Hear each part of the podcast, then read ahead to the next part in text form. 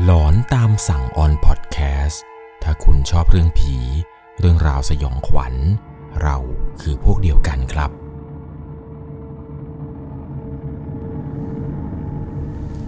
สวัสดีครับทุกๆคนครับ ขอต้อนรับเข้าสู่หลอนตามสั่ง อยู่กับผมครับ 11 LC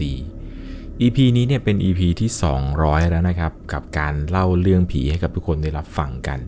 นับว่าก็เยอะพอสมควรเลยนะครับ กับการที่ผมไปสรรหาเรื่องราวสยองขวัญที่เกิดขึ้นกับผู้ฟังหลาย ๆ ท่านเนี่ย มาให้ทุกคนได้รับชมแล้วรับฟังกันใน EP นี้ก็ยังคงเป็นอีกหนึ่ง EP ครับที่ทุกคนเนี่ยได้รับฟังเรื่องราวสยองขวัญกันเช่นเคย แม้ว่าผมจะเล่าเรื่องราวมาหลายเรื่องราวแล้วก็ตามนะครับ แต่ก็ต้องบอกว่าผ่านมาหลายร้อยเรื่อง ผมก็ยังเป็นคนที่กลัวผีอยู่ดี ทุกๆ ครั้งเลยครับที่เวลาผมเล่าให้กับทุกคนได้รับฟังเนี่ย ผมก็ยังขนลุกอยู่ตลอดเวลา และเรื่องราวต่อไปนี้ที่ผมจะเล่าให้ฟัง ก็เช่นกันครับ ผมได้ไปอ่านมาคร่าวๆแล้วครับว่าเรื่องราวนี้เนี่ยมันมีอะไรเกิดขึ้นบ้าง แต่ผมจะไม่สามารถบอกเหมือนกับคลิปก่อนๆได้นะครับ ว่าเหตุการณ์ต่อไปนี้ที่คุณได้รับชมแล้วก็รับฟังกันเนี่ยมันเกิดอะไรขึ้นบ้าง ใน EP ก่อนๆที่ผ่านมาเนี่ยผมอาจจะมีการสปอยนิดนึงครับว่าใครไปทำอะไรที่ไหนมาอย่างไร แต่ใน EP นี้ผมอยากจะให้ทุกคนนั้นติดตามกันตั้งแต่ต้น EP เลยเลยครับว่าสุดท้ายแล้วเหตุการณ์ที่ผู้ฟังทางบ้านท่านนี้ไปเจอมาเป็นอย่างไร เรื่องราวเรื่องนี้เนี่ยมันเกิดขึ้นที่ค่ายลูกเสือแห่งหนึ่งครับ ก่อนจะเข้าไปรับชมรับฟังกัน ก่อนอื่นต้องขอบอกก่อนเลยนะครับ ว่าต้องใช้วิจารณญาณในการรับชมรับฟังกันให้ดีๆ เรื่องราวเรื่องนี้ครับถูกส่งมาจากผู้ฟังทางบ้านท่านหนึ่ง ชื่อว่าคุณตี้คุณตี้เนี่ยเธอเป็นคนที่ไม่ควรจะเห็นอะไรมาตั้งแต่เด็กแล้วแหละครับ สิ่งที่ทุกคนไม่อยากจะเจอ สิ่งที่ทุกคนไม่อยากจะเห็น นั่นก็คือเรื่องราวของวิญญาณ เธอเห็นมาตั้งแต่เด็กๆ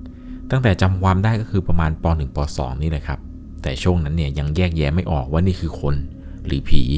จนยายนี่แหละต้องพาไปหาหลวงตาที่นับถือท่านหนึ่งหลวงตาเนี่ยบอกว่าไม่เป็นไรหรอก เดี๋ยวถึงเวลามันก็เรียนรู้ด้วยตัวมันเองได้แหละ เดี๋ยวมันก็แยกแยะได้ว่าอะไรคือผีอะไรคือคน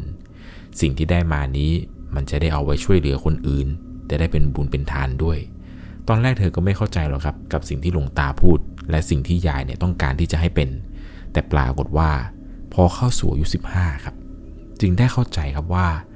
สิ่งที่หลวงตาพูดทั้งหมดมันคืออะไร เรื่องเนี่ยมันเกิดขึ้นตอนที่ไปเข้าค่ายลูกเสือ ต้องพาทุกคนย้อนกลับไปประมาณ 20 ปีก่อนเห็นจะได้ ตอนนั้นเนี่ยคุณตี้เรียนอยู่ชั้นม .1 ครับ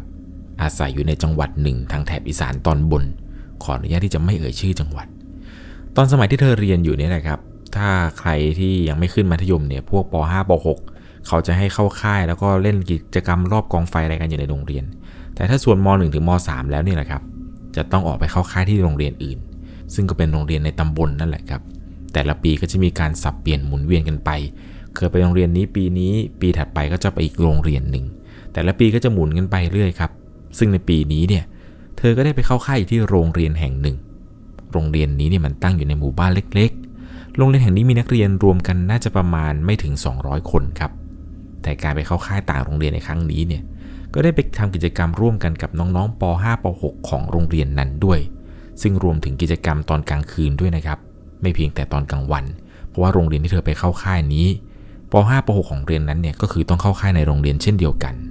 ปีนี้เนี่ยมีกิจกรรมเดินทางไกลครับ ที่คุณครูได้มีการสลับเอารุ่นพี่ที่เคยเดินทางไกลเมื่อปีที่แล้วเนี่ยเข้ามาอยู่ในกลุ่มน้องม .1 เพื่อเป็นการลดไม่ให้เสียเวลาในการเดินหลงทาง ราะเนื่องจากว่ากิจกรรมเดินทางไกลนี้นะครับ มันจะมีหลายปีที่นักเรียนเนี่ยหลงทางกลับมาไม่ครบกลุ่มบ้าง หลังจากนั้นเขาก็เลยมีการประกาศครับว่าเดี๋ยวจะให้นักเรียนที่เคยเดินแล้วเนี่ยเข้าไปปราบปนกับน้องๆ อาศัยเป็นประมาณว่าเป็นพี่เนี่ยครับคอยนำทางน้องๆ เพื่อให้มาถึงจุดหมายด้วยเร็วที่สุด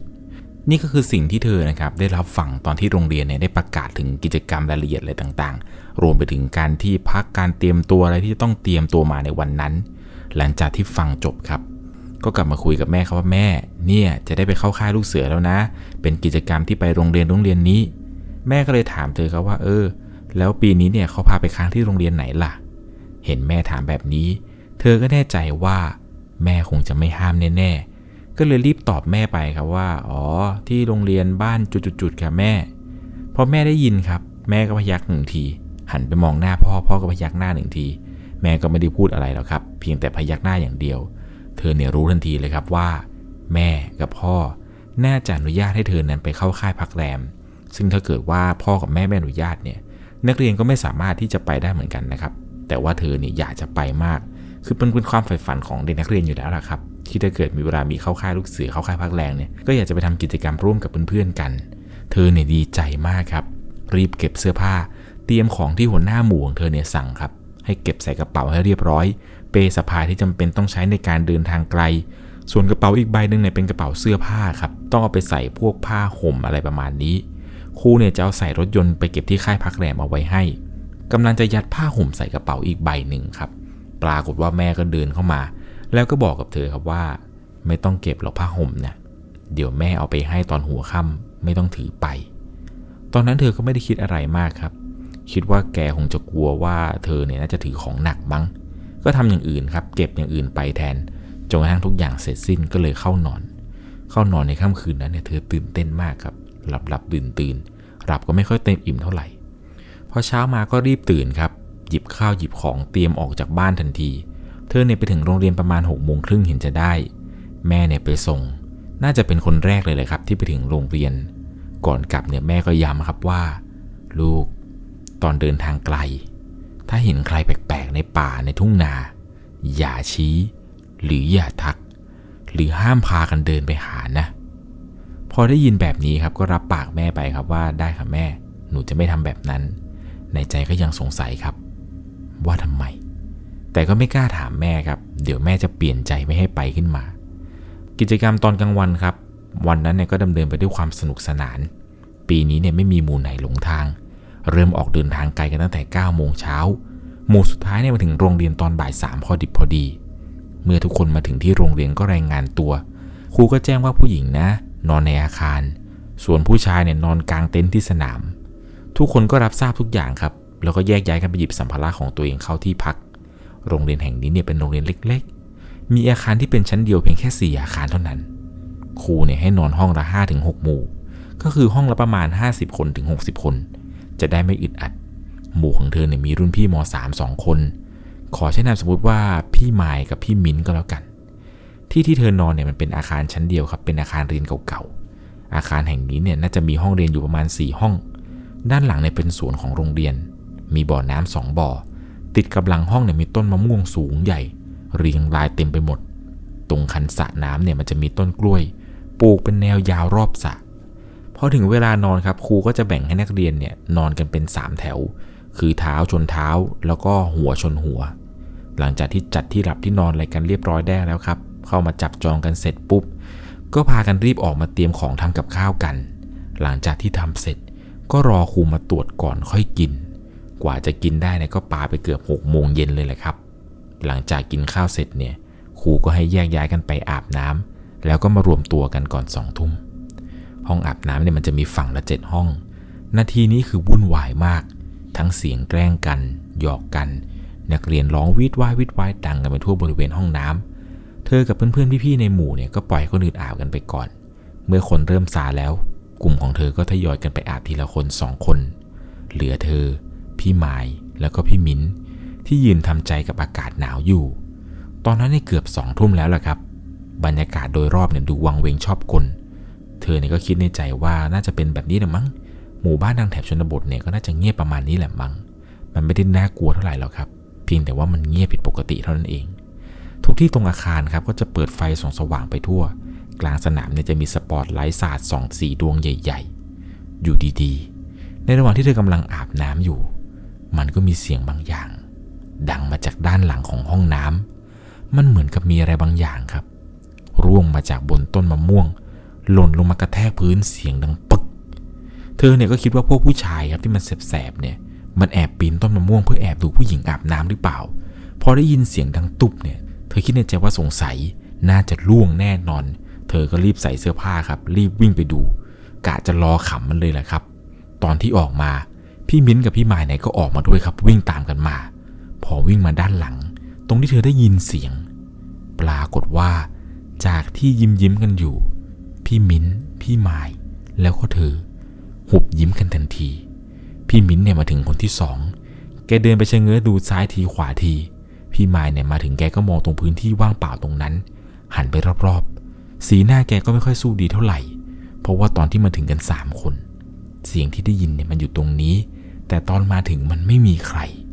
ตอนนั้นเองทุกคนยังคงมองรอบๆ หลังจากนั้นครับพี่มิ้นเนี่ยแกก็เงยหน้าขึ้นไปข้างบน แล้วอยู่ดีๆ แกก็ร้องกรี๊ดเสียงดังลั่น ตอนที่แกเนี่ยหงายมองหน้าขึ้นไปด้านบน เธอกับพี่ไม้เนี่ยตกใจครับ แล้วก็พูดพร้อมกันว่าเป็นอะไรเป็นอะไรพี่ พี่มิ้นเนี่ยแกก็พูดขึ้นมาครับว่า โหมะม่วงพวงใหญ่มากเลยอะแล้วแกก็ยิ้มครับ ตอนนั้นเธอเนี่ยกับพี่ใหม่ ใจแป้วกันเลยครับ คิดในใจว่าถ้าเกิดพี่มิ้นเจออะไรเนี่ย น่าจะช็อกกันหน้าดู หลังจากนั้นครับพี่มิ้นมันก็โดนพี่ใหม่ดุครับว่า มึงจะแกล้งร้องทำส้นอะไรวะ จริงจังบ้างเหอะ หลังจากนั้นครับก็พากันเดินกลับมาสามคน หันกลับมาแป๊บเดียวเท่านั้นแหละครับ ไม่ถึงห้าวิ ตอนเธอเดินมาประมาณ3 4ก้าวได้มั้ง ได้ยินเสียงเหมือนอะไรบางอย่าง ร่วงอีกแล้วครับ เสียงดังตุบ ตอนนั้นเนี่ยเธอกับพี่ไมายหันไป พี่ไมายเนี่ยก็พูดขึ้นมาครับว่าไอ้มิ้น ที่แกพูดแบบนี้เนี่ยคิดว่าสงสัย พี่มิ้นเนี่ยน่าจะแกล้งอีกแล้ว ตอนนั้นเธอก็เลยหันไปมองหน้าพี่มิ้นครับ แล้วก็บอกพี่มิ้นว่าพี่มิ้นอย่าแกล้งกันดิ พี่มิ้นแกก็หยุดเดิน แล้วแกก็ชี้ลงไปที่พื้น แกให้มองเท้าครับ เรื่องของเรื่องคือเท้าพี่มิ้นเนี่ยเหยียบอยู่บนพื้นซีเมนต์แต่เสียงเนี่ยมันดังมาจากด้านหลังแก พี่มิ้นบอกว่ายังไม่ได้ทำอะไรเลย มองหน้ากันสามคนครับกับพิบตากันปิบปิบปิบหลังจากนั้นพี่มิ้นเนี่ยแกก็พูดขึ้นมาว่า ใครจะอยู่ก็อยู่แล้วกูไม่อยู่แล้ว แกก็วิ่งเลยครับทีนี้ คือตอนแกวิ่งเนี่ยเหมือนแกแกล้งอะไรไม่รู้ครับ อยากให้พวกเธอนั้นกลัวกัน เธอกับพี่ไม้เนี่ยก็มองหน้ากันครับ แล้วก็ลองเอาเท้าเนี่ยนะครับกระทืบตรงพื้นดู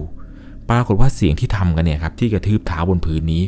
เสียงเนี่ยไม่ได้เหมือนกับตอนที่ได้ยินเลยครับ ในระหว่างนั้นเนี่ยเธอกับพี่ไม้ครับก็ลองเดินวนไปวนมาลองกระทืบเท้าดู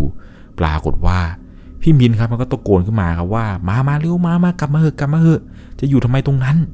แต่เธอกับพี่ไม้เนี่ยแหละครับ ก็ยังไม่ยอมไปกันสักที จนพี่มินเนี่ยแหละครับ แกต้องวิ่งมาตาม แกบอกว่าไปไปเร็วๆ ไปเหอะไปเหอะอยู่ตรงนี้นานเลย ทีแรกก็คิดว่าทำไมพี่มินต้องมาตามวะ สงสัยจะคิดว่าพวกเราเนี่ยโมแต่เล่นกันอยู่ แต่พอมองหน้าพี่มินครับ สีหน้าอะไรนะแกเปลี่ยนไปเยอะ ตอนที่แกวิ่งมาตามนี้ครับ แกเนี่ยเหมือนพยายามที่จะไม่มองไปทางต้นมะม่วงต้นนั้น ในระหว่างที่กำลังเดินกลับกันไปทั้ง 3 คนนี้ครับ ด้วยความที่ว่าเธอนั้นสงสัย ไหนจะเรื่องเสียง ไหนจะเรื่องอะไรอีก เธอก็เลยลองหันกลับไปมองด้านหลังครับ เพียงแต่กำลังเอี้ยวคอไป พี่มิ้นเนี่ยแกก็รีบเอามือขึ้นมาปิดตาเธอไว้ทันที ตอนนั้นเนี่ยเธอถูกปิดตาครับ เธอก็แอบขนลุกนิดหนึ่งเพราะมันมีความรู้สึกเหมือนกับว่า มีลมเย็นๆมาปะทะที่สันหลัง มันวูบวาบไล่ขึ้นมาเรื่อย แต่เพราะด้วยความที่ว่าเธอเนี่ยไม่ค่อยเห็นเป็นตัวตัวๆหรือมันถูกสัมผัสร่างกาย ในหัวเนี่ยคิดเสมอว่า สงสัย เราน่าจะเป็นแบบพวกมโนจิตแบบคิดไปเองละมั้ง ตอนนั้นเนี่ยเธอถูกปิดตาครับ แล้วก็โดนพี่สองคนเนี่ยลากมาเรื่อยๆเรื่อยๆ ตอนนั้นเนี่ยเธอก็พากันเดินผ่านห้องอาบน้ำแล้วก็มาถึงยังตึกนอน พี่แกเนี่ยก็บอกตลอดเลยครับว่า มองไปทางสนามนะ อย่ามองมาทางพี่ มองตรงไปนะอย่าหันหลังกลับมา พอมาถึงที่ยังห้องนอนครับ ปรากฏว่า ในอาคารนอนในค่ำคืนนี้ครับ พวกเธอมาถึงเนี่ยไม่มีใครอยู่แล้วครับ ทุกคนเนี่ยจอกไปรวมตัวกันที่สนาม ทั้ง 3 คนเนี่ยก็เลยเดินตามกันไป ในระหว่างที่เดินไปนี่แหละครับ พี่มิ้นเนี่ยแกก็พูดขึ้นมาว่า เนี่ยตอนอาบน้ำอะ ไม่รู้ใครมาเล่นอะไรอยู่ด้านหลัง เหมือนคนโดดใส่กองใบไม้ แถมมันยังมาทุบกำแพงห้องน้ำด้วยนะ พอเธอได้ยินเธอก็ขนลุกเลยแหละครับ คิดในใจว่าโอ้โหพี่ๆเขาเนี่ยโดนกันขนาดนี้เลยเหรอ ในระหว่างที่กำลังเดินมาหากลุ่มเพื่อนที่เหลือกันนี่แหละครับ ปรากฏว่ามันก็มีลูกพี่ลูกน้องคนหนึ่งที่บ้านอยู่ใกล้เธอเนี่ย ก็เรียกชื่อเธอขึ้นมาครับว่าตี้ตี้ แม่แกมาแม่แกผ้าห่มมาให้ พอเธอได้ยินว่าเพื่อนเนี่ยบอกว่าแม่ผ้าห่มมาให้ครับ ก็เลยบอกพี่ๆครับพี่ใหม่พี่มิ้นเนี่ยบอกว่าเดี๋ยวหนูมานะหนูไปหาแม่ก่อน แม่เนี่ยขับมอเตอร์ไซค์มากับน้องชายครับพอแกมาถึงเนี่ยแกก็ยกถุงผ้าห่มให้ แล้วก็ยื่นถุงที่มีดอกว่านอะไรสักอย่างเนี่ยเหมือนจะเป็นพุ่มๆ ในนั้นเนี่ยมันก็จะมีใบไม้ด้วยครับ ใบนั้นก็คือใบหนาด หลังจากนั้นครับแม่ก็เรียกเธอเข้าไปใกล้ๆครับ และแม่ก็บอกกับข้างหูเธอครับว่า ฟังนะ ตอนนอน เอาดอกนี้ไว้ตรงหัวนอน เอาใบไม้อันนี้ไว้ตรงปลายตีน แล้วก็ไปขอแบ่งหญ้าคากับนิ่มนะ นิ่มก็คือลูกพี่ลูกน้องเธอนั่นแหละครับ ที่มาตามเธอว่าแม่เธอมา แม่ก็บอกต่อครับว่าเอาหญ้าคา ไปวางบนประตูห้องบนหน้าต่าง ตอนกลางคืนถ้าได้ยินเสียงอะไร ห้ามทัก ห้ามท้วงอะไรเข้าใจไหม แกล้งหลับไปได้เลยยิ่งดีเข้าใจหรือเปล่า พอได้ยินแม่พูดแบบนี้ครับ ก็เริ่มรู้สึกไม่ค่อยดีเท่าไหร่ อยากจะถามแม่นะครับ แต่ก็กลัวว่าแม่เนี่ยจะพากลับ เธอก็ทำไม่รู้สึกรู้สาอะไรหรอกครับ ทั้งที่ในใจเนี่ยหวั่นๆไปแล้วครับประมาณ 50%เวลานี้เธอเนี่ยยิ้มรับปากแม่ทุกอย่าง พอแม่กลับไป เธอก็ไปขอแบ่งหญ้าคาครับ ตามที่แม่เนี่ยสั่งเอาไว้ ก็ได้หญ้าคามากำใหญ่เลยครับ แถมยังโดนย้ำด้วยนะว่า เอาหญ้านี้มัดขามัดแขนไว้จะดีมาก หลังจากนั้นครับย่าคนนี้ก็หัวเราะ ในความคิดเธอเนี่ยสงสัยแกจะพูดให้เธอนั้นกลัวอะไรบางอย่าง แต่ในใจเนี่ยเธอคิดแล้วแหละครับ สงสัยต้องทำให้กลัวแน่นอน หัวเราะแบบนี้เนี่ยน่าจะมีอะไร ในระหว่างนั้นเธอก็กำย่าคาใส่กระเป๋าเอาไว้ครับ แล้วก็เดินมาห่อผ้าห่มมาด้วยมาเก็บไว้ที่ห้อง ตอนนี้ในห้องเนี่ยเหลือเพียงแค่เธอ แล้วก็พี่หมาย เธอก็วางผ้าห่มไว้ครับ จัดการแล้วก็วางใบไม้อะไรทุกอย่างตามที่แม่บอกไม่มีผิด พี่หมายเนี่ยก็มองอยู่ครับ จู่ๆแกก็พูดมาว่า ขอด้วยดิ แต่คือดอกไม้มันมีอันเดียวครับ พี่หมายก็เลยบอกว่างั้นนอนอย่างนี้ งั้นเรานอนด้วยกัน เธอก็เลยเอาผ้าห่มครับ ปูไปที่นอนแล้วก็ห่มผ้าแกแทน เพราะว่าผ้านวมที่แม่เตรียมมาให้เนี่ยผืนใหญ่มาก หลังจากนั้นเนี่ยครับก็เอาว่านเนี่ยไปวางบนหัวนอน เอาใบหนาดเนี่ยไปวางเรียงไว้ที่ปลายเท้าหลายใบ แล้วก็เอาหญ้าคานะครับไปมัดทำเป็นโมบายไว้ห้อยตรงประตูทางเข้าทั้งสองฝั่งเลย ตรงหน้าตรงหน้าต่างอะไรก็ไปห้อยไว้เช่นเดียวกันครับ หลังจากทำทุกอย่างเสร็จเนี่ยก็เดินกลับมาที่กิจกรรมรอบกองไฟ กิจกรรมรอบกองไฟก็เริ่มขึ้นครับ ก็มีการแสดงจากเพื่อนๆ พี่ๆ น้องๆ มีการตอบคำถามการเล่นเกม เวลานั้นเนี่ยดูสนุกมากครับ กิจกรรมเนี่ยดูสนุกสนาน กว่าจะเลิกเนี่ยก็ห้าทุ่ม ตอนเวลาประมาณ4ี่ทุ่มนิดๆครับ ครูเนี่ยก็เปิดเพลงให้นักเรียนนั้นเต้นกันตามสบาย อีกไม่กี่นาทีจะห้าทุ่ม ครูก็ได้ประกาศนักเรียนนั้นครับ ทุกคนเนี่ยขึ้นมายืนล้อมวง ร้องเพลงสามัคคีชุมนุมกัน เสียงร้องเพลงเนี่ยดังขึ้นแค่ท่อนแรกครับ พวกเราเหล่ามาชุมนุม แล้วไฟก็ดับกุบตามด้วยเสียงเด็กร้องครับ เอาเอาอะไรอะ่ะใครทำอะไร บางคนก็กรีดตกใจ แต่สิ่งที่มันน่าตกใจกว่าคือ ไฟดับยังไงมากกว่า ภายใต้ความมืดสนิทนี้ครับ มองออกไปเนี่ยก็เห็นเป็นแสงไฟรำไรจากถนนที่ห่างออกไป เสียงพูดคุยของนักเรียนคนอื่นเนี่ยก็เริ่มดังขึ้นประมาณว่า เห็นว่ามีข่าวลือว่าตอนนี้เนี่ย หมู่บ้านโดนปอบอารวาสนอกจากปอบก็ยังมีพวกผีตายทั้งกลมด้วยนะ บางคนเนี่ยเขาก็พูดว่าสงสัยที่ไฟดับเนี่ยเป็นเพราะพวกวิญญาณผีตายทั้งกลมแน่เลยว่ะที่ถูกโบกปูนเอาไว้ตรงป่าช้า ติดกับสวนของโรงเรียน สงสัยพวกวิญญาณผีตายทั้งกลมมันน่าจะลำคาญ เลยปิดไฟพวกเรามั้ง บางก็ว่า ปอบมันต้องลำคาญที่วันนี้โรงเรียนเนี่ยส่งเสียงดังแน่เลย ตอนนั้นเนี่ยไม่ค่อยเข้าใจหรอกครับ เรื่องตายแล้วแต่จะเอาปูนไปโบกไว้ทำไม แล้วทำไมไม่เอาไปทำพิธีทางศาสนา เธอก็ได้ยินเสียงหลายๆคนนี่แหละครับ พูดคุยกันต่างๆ นานาว่าสาเหตุที่ไฟดับเนี่ยมันเกิดจากอะไร สักพักหนึ่งครับผ่านไปประมาณ 10 กว่านาที ไฟก็ติดขึ้นครับ คุณครูเนี่ยก็บอกว่าอะไฟติดแล้วก็แยกย้ายกันกลับไปเข้านอนได้ซะ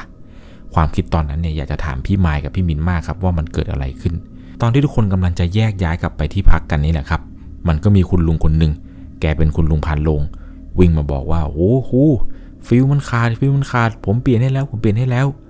ตอนนั้นเธอก็แอบโล่งใจมากครับ เมื่อตอนที่ไฟติด ขอบอกเลยครับว่าตอนไฟติดเนี่ยทุกอย่างเนี่ยกลับมาดูปกติมาก ครูเนี่ยก็บอกนักเรียนครับไปแยกย้ายกันแยกย้ายกัน ตอนแรกเนี่ยเสียงพูดคุยนักเรียนก็ดังกันไปทั่วเลยครับ แต่พอตอนดึกเข้าดึกเข้าเนี่ย ทุกคนก็เหมือนกับจะเหนื่อยล้าจากกิจกรรม ก็เริ่มทยอยหลับกันไปทีละคนสองคนคราวนี้ก็ไม่ค่อยได้ยินเสียงคนคุยกันเท่าไหร่ แล้วห้องที่เธอนอนนี่นะครับ นอกจากพี่มินพี่ไม้แล้วเนี่ย ก็มีพี่คนหนึ่งครับที่เป็น LGBT พี่คนนี้เนี่ยแกเป็นสาวสองแกชื่อว่าพี่ฉัด พี่ฉัดเนี่ยแกเรียนอยู่ห้องเดียวกับพี่มานี่แหละครับ แกบอกว่าแกไปนอนรวมกับพวกผู้ชาย แล้วโดนแกล้ง ครูก็เลยให้มานอนด้วยเห็นว่าน่าจะไม่ทำอะไรผู้หญิง เนื่องจากว่าห้องเนี่ยมันพื้นที่มันเหลือเยอะ ตอนแกเข้ามาครับหญ้าคาที่เธอมัดเอาไว้เนี่ย มันย้อยลงมาใบหนึ่งแล้วมั้ง มันน่าจะแบบขวนหน้าแก แกก็เลยพูดขึ้นตามภาษาแกนั่นแหละครับว่า เอา้า ใครเอาหญ้ามามัดไว้ตรงนี้วะปาดหนังหน้าฉันเสียโฉมขึ้นมาจะทำอย่างไร แล้วแกก็ดึงหญ้าออกครับ โมบายที่เธอทำมาจากหญ้าคานั้นเนี่ยมันขาด พี่หมายแกก็พูดขึ้นมาว่า มาถึงก็ทำลายข้าวของเลยนะสาว พี่ฉัดเนี่ยแกก็บอกว่ามันจะขาดอยู่แล้วไหม สภาพ ถ้าเหมือนคนโบราณโบราณไปไหนก็พกใบไม้ใบหญ้ากัน ใบตอกเอาไว้กันผี บ้าบอ หลังจากนั้นแกก็เดินไปครับ แล้วแกก็บ่นไป ยกโมบายในมือขึ้นมาดู แล้วแกก็วางไว้บนโต๊ะครับ โต๊ะนี้เนี่ยเป็นโต๊ะของคุณครู หลังจากนั้นเนี่ยพี่ฉัดแกก็เดินไปปูผ้า นอนอยู่ริมสุดฝั่งกระดานทางขวามือของเธอ พอทุกคนเริ่มเงียบครับ พี่คนโตอีกคนหนึ่งเนี่ยก็ลุกไปปิดประตู แกเนี่ยปิดประตูเฉยๆไม่ได้ล็อกกรหรอกนะครับ เสร็จจากประตูแกก็เดินไปปิดไฟ ก่อนที่แกจะปิดไฟครับ แกก็ถามก่อนครับว่าจะปิดแล้วนะ ใครจะไปห้องน้ำไหม ถ้าไม่มีแกจะปิดแล้วนะ ก็ไม่มีเสียงใครตอบกลับมาครับ แกก็เลยปิดไฟทันที พอไฟในห้องของเธอเนี่ยปิดมืดสนิท เธอก็ลุกขึ้นมานั่งไหว้พระสวดมนต์ทันที สวดไปสักพักหนึ่ง พี่มินก็ถามขึ้นมาครับว่า กลัวผีเหรอ ตอนนั้นเนี่ยเธอสะดุ้งเลยครับ แล้วก็หันไปมองหน้าพี่มิ้น คือแบบคิดในใจครับว่า นี่ถ้าไม่ใช่รุ่นพี่นะ จะยื่นมือไปตบปากสักที เธอก็เลยบอกพี่มิ้นครับว่า ก็นิดนึงค่ะ มันแปลกที่ หลังจากนั้นเธอก็หันมาสวดมนต์ต่อ สวดไปได้สักพักหนึ่ง พี่ไม้ก็ลุกขึ้นมากราบพระสวดมนต์ด้วยกัน แล้วแกก็พูดขึ้นเสียงดังเลยครับว่าอ้าวอ้าวอ้าวก่อนนอนก่อนนอนใครยังไม่กราบพระไหว้พระ ก่อนนอนลุกมากราบไหว้กันเด้อแกเนี่ยตะโกนเสียงดังลั่นเลยครับในค่ำคืนนั้น แล้วทุกคนที่นอนอยู่ได้ยินเสียงเนี่ยก็ลุกขึ้นมากราบพระกันหมดจะเหลือก็แต่เพื่อนบางคนที่มันมึนๆสี่ห้าคนนั่นแหละครับ ที่มันนอนอยู่ไม่ค่อยสนโลก แถมพวกนั้นยังบอกกับพี่ไม้ครับว่าโอ้ไม่ไหวแล้วง่วงนอนม่วงงอนกราบพระท่องอรหังเผื่อด้วยนะ และตรงที่พวกเธอนอนกันอยู่นี่ครับ มันจะเป็นช่วงกลางๆห้องค่อนมาทางฝั่งกระดาน พอหลังจากที่ไหว้พระอะไรกันเสร็จครับ ก็ล้มตัวลงนอน ขยับตัวนอนในท่าที่สบายที่สุด หลังจากนั้นเนี่ยก็ดึงผ้าห่มมาคุมโปงเอาไว้ พี่ไม้เนี่ยนอนฝั่งซ้าย ฝั่งขวาเนี่ยจะเป็นเพื่อนของเธอ ถัดจากเพื่อนของเธอไปก็จะเป็นพี่มินครับ ถัดจากพี่มินไปอีกประมาณ 9 คน 10 คนเนี่ยก็จะเป็นกระดานหน้าห้องด้วยความเหนื่อยล้าจากการเดินทางไกล เธอเนี่ยก็เผลอหลับไปตอนไหนก็ไม่รู้ มารู้สึกตัวอีกทีหนึ่งก็น่าจะดึกแล้ว เริ่มรู้สึกตัวเหมือนกับว่า ได้ยินเสียงคนเดินอยู่บนหัวนอน ด้านนอกห้อง มันเหมือนมีคนกำลังเดินเดินวิ่งวิ่งย่ำใบไม้อะไรทำนองนั้น มันเลยทำให้เธอนั้นนอนไม่ค่อยหลับ ก็เลยตื่นดูเวลาครับ เวลาตอนนี้เป็นเวลาประมาณตีสองยี่สิบเก้านาทีจำได้แม่น เธอเนี่ยค่อย ๆ ลืมตาขึ้นมา หันไปมองทางพี่หมายครับ ตอนนั้นเนี่ยหันไปก็ตกใจ เพราะแกนอนแบบว่าเหมือนแกจะไหว้พระแล้วหลับไปอะไรทำนองนั้นเลย สภาพที่หันไปเห็นคือตอนนั้นคือพี่หมายเนี่ย ลักษณะเหมือนคนกราบพระครับ คือแกนอนคุดคู้อยู่แบบนั้น เป็นใครเห็นใครก็ตกใจครับพอเธอหันไปเห็นเธอก็ตกใจเหมือนกัน แล้วก็งงว่าทำไมแกนอนแบบนี้ได้ยังไงไม่เมื่อยหรือไงวะเพียงแค่ครู่เดียวครับครู่ครู่เดียวจริง ๆ ก็มีเสียงดังแกรกมันเป็นเสียงเปิดประตูออกครับ เสียงเหมือนมีคนบิดลูกบิดจากด้านนอก แล้วประตูเนี่ยมันก็ค่อย ๆ แง้มออกช้าๆ เสียงดังเอ๊ดเธอเนี่ยพงกหัวขึ้นไปมองทันที ในเวลานั้นเนี่ยคิดว่าครูอาจจะมาเดินดูความเรียบร้อยหรือเปล่า แต่สิ่งที่ได้เห็นกลับไม่ใช่แบบนั้น ตอนแรกเนี่ยเธอเห็นเป็นเงาตะคุ่มตะคุ่ม เธอก็รีตามองอีกครั้งหนึ่งครับ มันเหมือนกับว่าเงาเงานี้เนี่ยเป็นคนครับกำลังขยับตัวเข้ามา แต่ทำไม ไม่เดินดีๆ สิ่งที่เห็นคือเขาเนี่ยค่อย ๆ ขยับตัวไปในท่าทางที่โก้งโค้ง ด้วยความที่เธอเป็นคนขี้สงสัยและคิดในใจว่า เดินดีๆ ไม่เป็นหรือไงทำไมเดินอะไรแบบนั้น เพียงแค่คิดอย่างเดียวแหละครับ ยังไม่ได้พูดออกมาปรากฏว่าเธอก็จ้องมองดูครับไปสิ่งสิ่งนั้นที่มันกำลังขยับมา เธอก็ได้เห็นครับแต่เห็นไม่ค่อยชัด ก็เลยลองขยี้ตาดู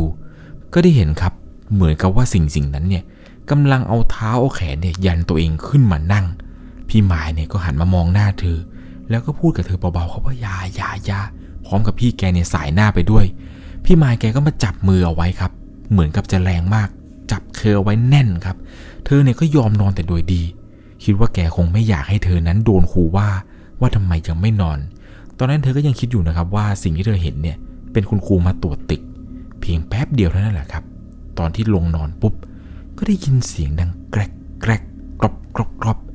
เสียงเหมือนกับว่าเวลาเราหักข้อมือตัวเองเล่นน่ะแหละครับ เสียงกระดูกดังลั่นแก๊กแก๊กแก๊กแก๊กแต่เสียงที่ได้ยินเนี่ยไม่ได้ยินติดต่อกันเลยครับ ตอนนั้นได้ยินแล้วเหมือนกับว่าจะได้ยินเสียงคนเดินบนพื้นซีเมนต์ มันเป็นเสียงแบบเดินเดินวิ่งวิ่งกึ่งวิ่งกึ่งเดิน เหมือนกับกำลังหาอะไรบางอย่างอยู่ เดี๋ยวเดินเดี๋ยววิ่งเดี๋ยวหยุด เสียงก็ก็แก๊กเนี่ยก็ดังขึ้นมาตลอดเวลา เป็นแบบนี้อยู่นานพอสมควรครับ จนกระทั่งเสียงนี้มันเงียบไป แล้วปรากฏว่า เธอได้ยินเสียงเสียงนี้อีกครั้งหนึ่ง แต่ครั้งนี้ที่ได้ยิน ไม่ได้ดังมาจากข้างนอกแล้วนะครับ มันดังมาจากตรงหน้ากระดาน หน้ากระดานที่เธอนอนอยู่ในห้อง เธอก็เลยค่อยๆ เอียงคอหันไปดูครับ คิดในใจว่า สงสัยเพื่อนพี่หมายที่ชื่อชัดเนี่ยน่าจะตื่นขึ้นมาละมั้งแต่พอหันไปเท่านั้นแหละครับ ใจเนี่ยหายไปทันที เหมือนหัวใจหยุดเต้นเลยครับ เพราะว่าสิ่งที่ได้ยินนั้น ตอนที่หันไปดู เธอเห็นครับว่าเป็นร่างของคนเลยครับ เป็นร่างเงาดำๆเนี่ยเกาะอยู่บนกระดานครับ เกาะอยู่ตรงนั้นเนี่ยคือเห็นชัดเจนเลยครับว่าร่างร่างนี้เนี่ยเกาะอยู่บนกระดานแล้วมันก็ค่อยๆไต่ขึ้นไปเรื่อยๆจนไปถึงเพดาน ตอนนั้นเนี่ยเธอรีบหลับตาปีเลยครับ สองมือเนี่ยกำชายเสื้อตัวเองไว้อย่างแน่น ทั้งกำทั้งขยี้ไปมา คิดในใจว่านี่มันคือผีหรอวะหรือมันคือปอบ รือมันคืออะไรเนี่ยมันเป็นแบบนี้ แล้วทำไมมันเข้ามาในห้องเราได้ มันจะเข้ามากินเครื่องในพวกเราเหรอ ก็เลยคิดในใจครับว่าเอาวะใจดีสู้เสือ คืออยากจะรู้ครับว่ามันคืออะไร จึงตัดสินใจครับค่อยๆลืมตา มองดูอีกครั้งหนึ่งครับ ก็ค่อยๆ ลองหลีตามองไปตรงกระดาน พอมองไปคราวนี้ครับ เธอก็ไม่เห็นไอ้ตัวที่มันเกาะอยู่ตรงกระดานนั้นแล้ว เลยตัดสินใจครับ ลืมตาแบบเต็มตาเลย แล้วอยู่ดีๆ ครับไอ้ร่างที่เธอเห็นว่าเกาะกระดานเนี่ย มันก็กระโดดมาจากไหนก็ไม่รู้ครับ โดดลงมานั่งมองเธออยู่ตรงปลายเท้า ตรงที่เธอนั้นนอนอยู่ เธอก็ร้องตกใจเสียงดังเฮ้ยร้องเนี่ยเสียงดังมากครับ หันไปมองซ้ายมองขวา ร่างที่เธอเห็นเนี่ย มันค่อยๆยืนขึ้นครับ แล้วก็มองมาที่เธอครับ มองลงมาดูเธอตอนนั้นเนี่ยเธอกำลังนอนอยู่ เธอกลัวมากครับ ไม่รู้ด้วยซ้ำครับว่าไอ้ตัวนี้ที่เธอเห็นเนี่ยมันคืออะไร ก็ถ่มใจหลับตายอีกครั้งหนึ่งครับ ด้วยความกลัว เชื่อไหมครับว่าในหัวตอนนี้ มีแต่เสียงฟันตัวเองนี่แหละครับกระทบกันดังกึกกึกกึกเสียงกัดฟันตัวเองเนี่ยดังฟังชัดอยู่ในหัวนั้นเลย และด้วยความสงสัยครับ เธอก็พยายามหลับตาหลับตาอยู่อย่างนั้นจนกระทั่งเหมือนกับทุกอย่างเนี่ยมันจะเงียบหายไป เธอก็เลยค่อยๆ ลืมตาขึ้นมาดูอีกครั้งหนึ่ง ปรากฏว่ามันไม่ได้หายไปครับ มันยังคงยืนอยู่ที่เดิม แล้วสิ่งที่เธอเห็นเนี่ยเห็นด้วยตาเนื้อ ว่าสิ่งนี้มันไม่ใช่คนอย่างแน่นอน เธอเนี่ยได้เห็นชัดเลยครับว่าใบหน้าของคนที่ยืนอยู่ตรงปลายเท้าเธอนั้นเนี่ย มันเป็นใบหน้าที่แก่สูบแล้วก็ตอบ สีหน้าเนี่ยซีดสลับปนสีเขียว เหมือนกับหน้าเนี่ยมันช้ำๆผมเนี่ยเปียกมาก เหมือนกับเพิ่งขึ้นมาจากน้ำลูกตาเนี่ยมีสีขาว ขาวแบบขาวไปหมดเลยครับ ไม่มีลูกตาดำ มันขยับปากอ้า หุบอ้า หุบง่า หุบห้าหุบอยู่อย่างนั้น เหมือนเวลาคนที่ขากันไกลค้างนั่นแหละครับ มันเดี๋ยวอ้าเดี๋ยวหุบเดี๋ยวอ้าเดี๋ยวหุบ เธอเนี่ยตาค้างไปเลยครับในตอนนั้น นิ่ง แล้วก็สะพึงมากครับกับสิ่งที่ได้เห็น เธอบอกว่าตอนนั้นเธอได้กลิ่นเหม็นสาบครับ เหมือนกับกลิ่นหนูตายปนกับกลิ่นคาว เหมือนกับเวลาเราขับรถหน้าฝน แล้วจะได้กลิ่นแบบเวลาเราเหยียบพวกกบพวกเขียดเนี่ยตอนตายบนท้องถนนเนี่ยกลิ่นคาวนี้มันคงขึ้นมาอยังไงอย่างนั้น จนเธอเนี่ยแทบจะอ้วกครับ เหมือนมีบางอย่างมาจุกอยู่ที่คอ ตอนนั้นเนี่ยขยับตัวไม่ได้ ทั้งปวดทั้งเกรงทั้งทรมานแบบบอกไม่ถูก หลังจากนั้นเนี่ยก็ได้ยินเสียงพี่มายครับ สวดมนต์ดังขึ้นมา แกเนี่ยสวดเบาๆเหมือนไม่ใช่บทสวดแบบยาวๆทั่วไป มันไม่ใช่บทสวดเหมือนที่เราได้ยินครับเท่าที่จำความได้คือแกพูดประมาณว่าอะสะยะขะ หรือยักขะยักกะอะไรประมาณนี้จับใจความได้ว่าน่าจะเป็นบทในพุทโธธรรมโมสังโฆแล้วแกก็ลงท้ายด้วยสวาหะยะ แกเนี่ยท่องอยู่แบบนั้นหลายรอบมาก จนกระทั่งไอ้ร่างที่เธอเห็นว่ายืนตรงปลายเท้า มันก็ค่อยๆ ถอยหลังไปทีละก้าวทีละก้าว ตอนนั้นเนี่ยมันยังคงมองเธออยู่ ตอนที่มันถอยไปนี้ มันก็เริ่มหันซ้ายหันขวา เหมือนมันหาอะไรสักอย่างหนึ่ง เธอเนี่ยเริ่มร้อนมากครับ รู้สึกเลยว่าเหงื่อตัวเองเนี่ยออกเยอะ สักพักหนึ่งเนี่ย มันก็ค่อยๆ ถอยหลังไปอยู่ตรงหัวของพี่ชัด ตอนนั้นเนี่ยเธอภาวนาอย่างเดียวเลยครับ อยากให้พี่ชัดเนี่ยตื่นขึ้นมาเห็นไอ้ร่างร่างนั้นเนี่ยมันก็ค่อยๆโน้มตัวลงช้าๆก้มลงไปมองพี่ชัดเช่นเดียวกับที่มองเธอ ตอนที่มันก้มลงมานี้ แล้วเหมือนกับว่ามันจะค่อยๆ ยกมือของมันขึ้นมาครับ เอาไปปิดตรงหน้าของพี่ชัดเหมือนกับว่าปิดตาไม่ให้เห็นหรืออะไรสักอย่างนี่แหละครับ หลังจากนั้นเนี่ยมันก็มองหาอะไรบางอย่าง แต่ไม่รู้ครับว่ามันหาอะไร หลังจากนั้นเนี่ย เธอก็ได้ยินเสียงเหมือนกับว่าเสียงคนร้อง ดังอื้ออื้ออื้อเสียงที่ได้ยินนี้ มันเป็นเสียงที่ดังมาจากพี่ชัดครับ อยู่ดีๆพี่ชัดแกก็ร้องอื้ออื้ออื้อแกพยายามจะร้องหรือตะโกนอะไรออกมา ตอนนั้นเนี่ยเธอกลัวมากครับ จนเธอนั้นร้องไห้ออกมา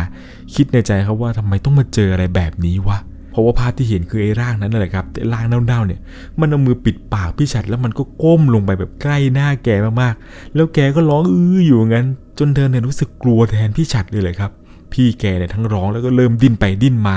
แต่เหมือนกับว่าจะถูกมือมันนะครับปิดปากเอาไว้ คิดในใจครับว่าทำยังไงดีว่าทำยังไงดีว่าจะตะโกนดีไหมอยากจะช่วยให้พี่ฉัดนั้นหลุดพ้นครับ แต่ก็กลัวอย่างหนึ่ง กลัวว่าถ้าเกิดเธอเสียงดังเนี่ย แล้วมันจะพุ่งมาหาเธอแทน แต่เธอเนี่ยเห็นใจมากครับอยากจะช่วยพี่เขาแต่ก็กลัวเหมือนกัน แต่อย่างน้อยมันก็ยังมีความโชคดีอยู่ครับ ข้างๆพี่ฉัดที่แกนอนอยู่นี่แหละครับ มันมีรุ่นพี่คนหนึ่ง รุ่นพี่คนนี้เนี่ยแกเป็นคนผงผางครับ เสียงดัง เรียกได้ว่าเป็นตัวจี๊ดนะต้นๆของในสายชั้นม .3 เลยก็ว่าได้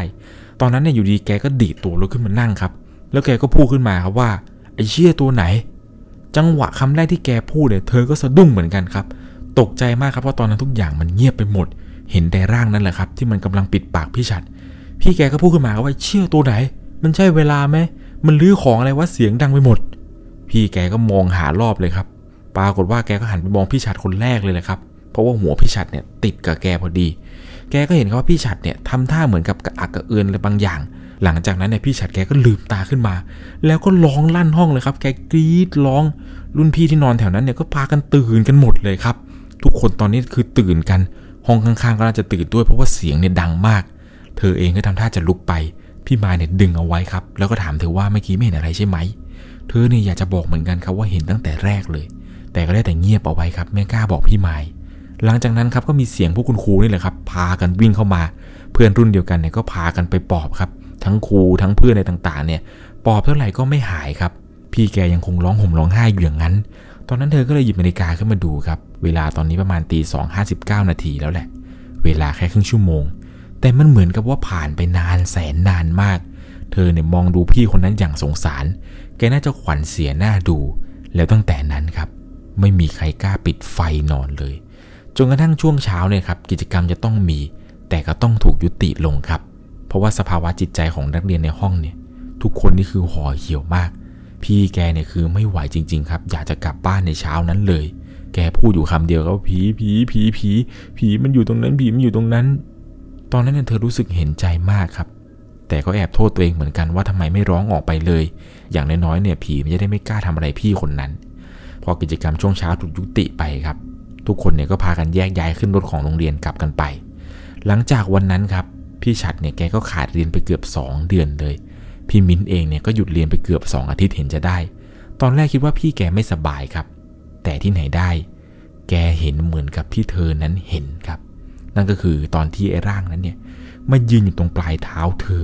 รวมไปถึงตอนที่ร่างนี้ มันเอามือไปปิดปากพี่ฉัดเอาไว้ แกเนี่ยเก็บอาการจนมาถึงบ้าน พอพี่มายกลับมาถึงบ้านเนี่ยแกถึงกับเป็นไข้ไม่สบายเลยแหละครับ หลังจากผ่านเหตุการณ์เข้าค่ายต่างโรงเรียนในค่ำคืนนั้นไปประมาณเดือนกว่าๆ พี่มายก็มาบอกสาเหตุให้ฟังครับว่าทำไมถึงไม่ให้เธอแสดงตัวว่าเธอนั้นเห็นวิญญาณ หรือเห็นไอ้ผีตัวนั้น ทั้งๆที่เธอนั้นเห็นอยู่ตลอดเวลา พี่มายแกก็บอกว่าแกเนี่ยเคยตกอยู่ในสถานการณ์เดียวกับเธอนี่แหละ แกก็พูดบอกๆทุกอย่างให้คนที่เข้ามาทีหลังเนี่ยได้ฟังครับ แล้วก็เล่าเหมือนที่แกเห็นเลยว่าไอ้ผีตัวนี้เนี่ยมันเดินทะลุมาแล้วมันก็บีบคอคนหนึ่งที่นอนอยู่ในห้องเรานั่นแหละ แล้วมันก็หัวเราะเสียงดังลั่น พี่มายเนี่ยแกบอกว่าแกเห็นตั้งแต่วินาทีแรกที่ไอ้ผีตัวนี้เนี่ยมันเข้ามาในห้องเลย แกก็พยายามมองนั่นแหละครับ มองดูว่าไอ้ตัวประหลาดนี้เนี่ยมันคืออะไร พี่มายเนี่ยแกบอกว่าแกเข้าใจครับ ว่าเธอเนี่ยน่าจะเป็นเหมือนกับแก ก็คือเป็นคนที่เห็นพวกผีพวกวิญญาณอะไรแบบนี้ แกก็เล่าให้ฟังต่อครับว่าเวลาแกไปเล่าให้ใครฟังแบบนี้เนี่ย ไม่ค่อยมีใครเชื่อเท่าไหร่หรอก มักจะโดนบูลลี่ด้วยซ้ำตอนโรงเรียนเก่าเนี่ยแกก็เจอ แกก็เล่าให้เพื่อนฟังแบบนี้แหละ แต่ว่าไม่มีใครเชื่อแก แกก็บอกกับเธอว่าพี่เข้าใจนะว่าในคืนนั้นเนี่ย เราเนี่ยอยากจะช่วย แต่พี่ขอเตือนไว้ก่อนเลยว่าทำเป็นไม่รับไม่รู้ไม่เห็นเนี่ย จะดีที่สุด ตอนนั้นเธอก็ไม่เข้าใจหรอกครับ ตอนที่พี่ไม้เล่าให้ฟัง แต่ทุกวันนี้เนี่ยเริ่มจะเข้าใจแล้วหรอครับ กับสิ่งที่พี่ไม้นั้นบอก ผมขออนุญาตเล่าย้อนกลับไปตอนที่หลังจากที่เธอเนี่ยกลับมาจากเข้าค่ายนะครับ วันนั้นเนี่ยตอนที่ช่วงเช้าที่กลับมาถึงบ้านเนี่ย เธอก็มาเล่าให้แม่ฟังเลยครับว่ามันเกิดอะไรขึ้นบ้าง แม่ก็มาเฉลยให้ฟังครับว่า ที่แม่ไม่อยากให้ไปแถวนั้นเนี่ยก็เพราะว่า มันมีวิญญาณผีตายโหงเนี่ยออกอารวาสอยู่ แม่ก็เล่าต่อให้ฟังครับว่าข้างโรงเรียนเนี่ย มันเป็นป่าช้าดอน เมื่อตอนต้นเดือนเนี่ยเขาเอาศพของผู้หญิงตายทั้งกลมมาโบกปูนไว้ที่ข้างแท่นเผาผี ผู้หญิงคนนั้นเนี่ยเหมือนคนสติไม่ดี แล้วโดนพวกสว่านเนี่ยข่มขืนจนตั้งท้อง ตอนแกมีชีวิต แกชอบมาขโมยขนมในโรงเรียน ขโมยเงินเหรียญในกระเป๋าเด็ก ๆ ในอาคารเป็นประจำ บางทีแต่ตัวเล็กๆเอง ก็เกิดความสงสารแก เด็กบางคนก็เลยเอาขนมเนี่ยใส่ไว้ในกระเป๋า เต็มใจให้แกบ้างไม่เต็มใจบ้าง แกเนี่ยมักจะเข้ามาขโมยเป็นประจำ พอแกตาย แกก็คงจะไม่รู้ตัวเองหรอกว่าตัวเองตาย แกก็เลยมาที่โรงเรียนนั้นทุกคืน แล้วทุกๆคืนครับ คนในหมู่บ้านเนี่ยก็จะรู้กันดีครับว่า วิญญาณของผู้หญิงคนนี้ จะออกมาหลอกหลอนในโรงเรียนเนี่ยเป็นประจำซึ่งวัดวัดนั้นนะครับที่ตั้งอยู่ข้างโรงเรียนเนี่ย มันยังไม่มีเมนเผาศพครับ เวลาคนตายเนี่ยเขาจะเอามาเผากันตรงกองฟืน ตรงป่าช้า แม่เนี่ยอธิบายทุกอย่างให้เธอนั้นเข้าใจ เธอก็เลยเข้าใจครับว่าสิ่งที่แม่ทำเนี่ยเพื่อเป็นการป้องกัน แต่ปราบอกว่าสิ่งที่เธอทำเนี่ยแหละครับ ดันไปโดนพี่ฉัดเนี่ย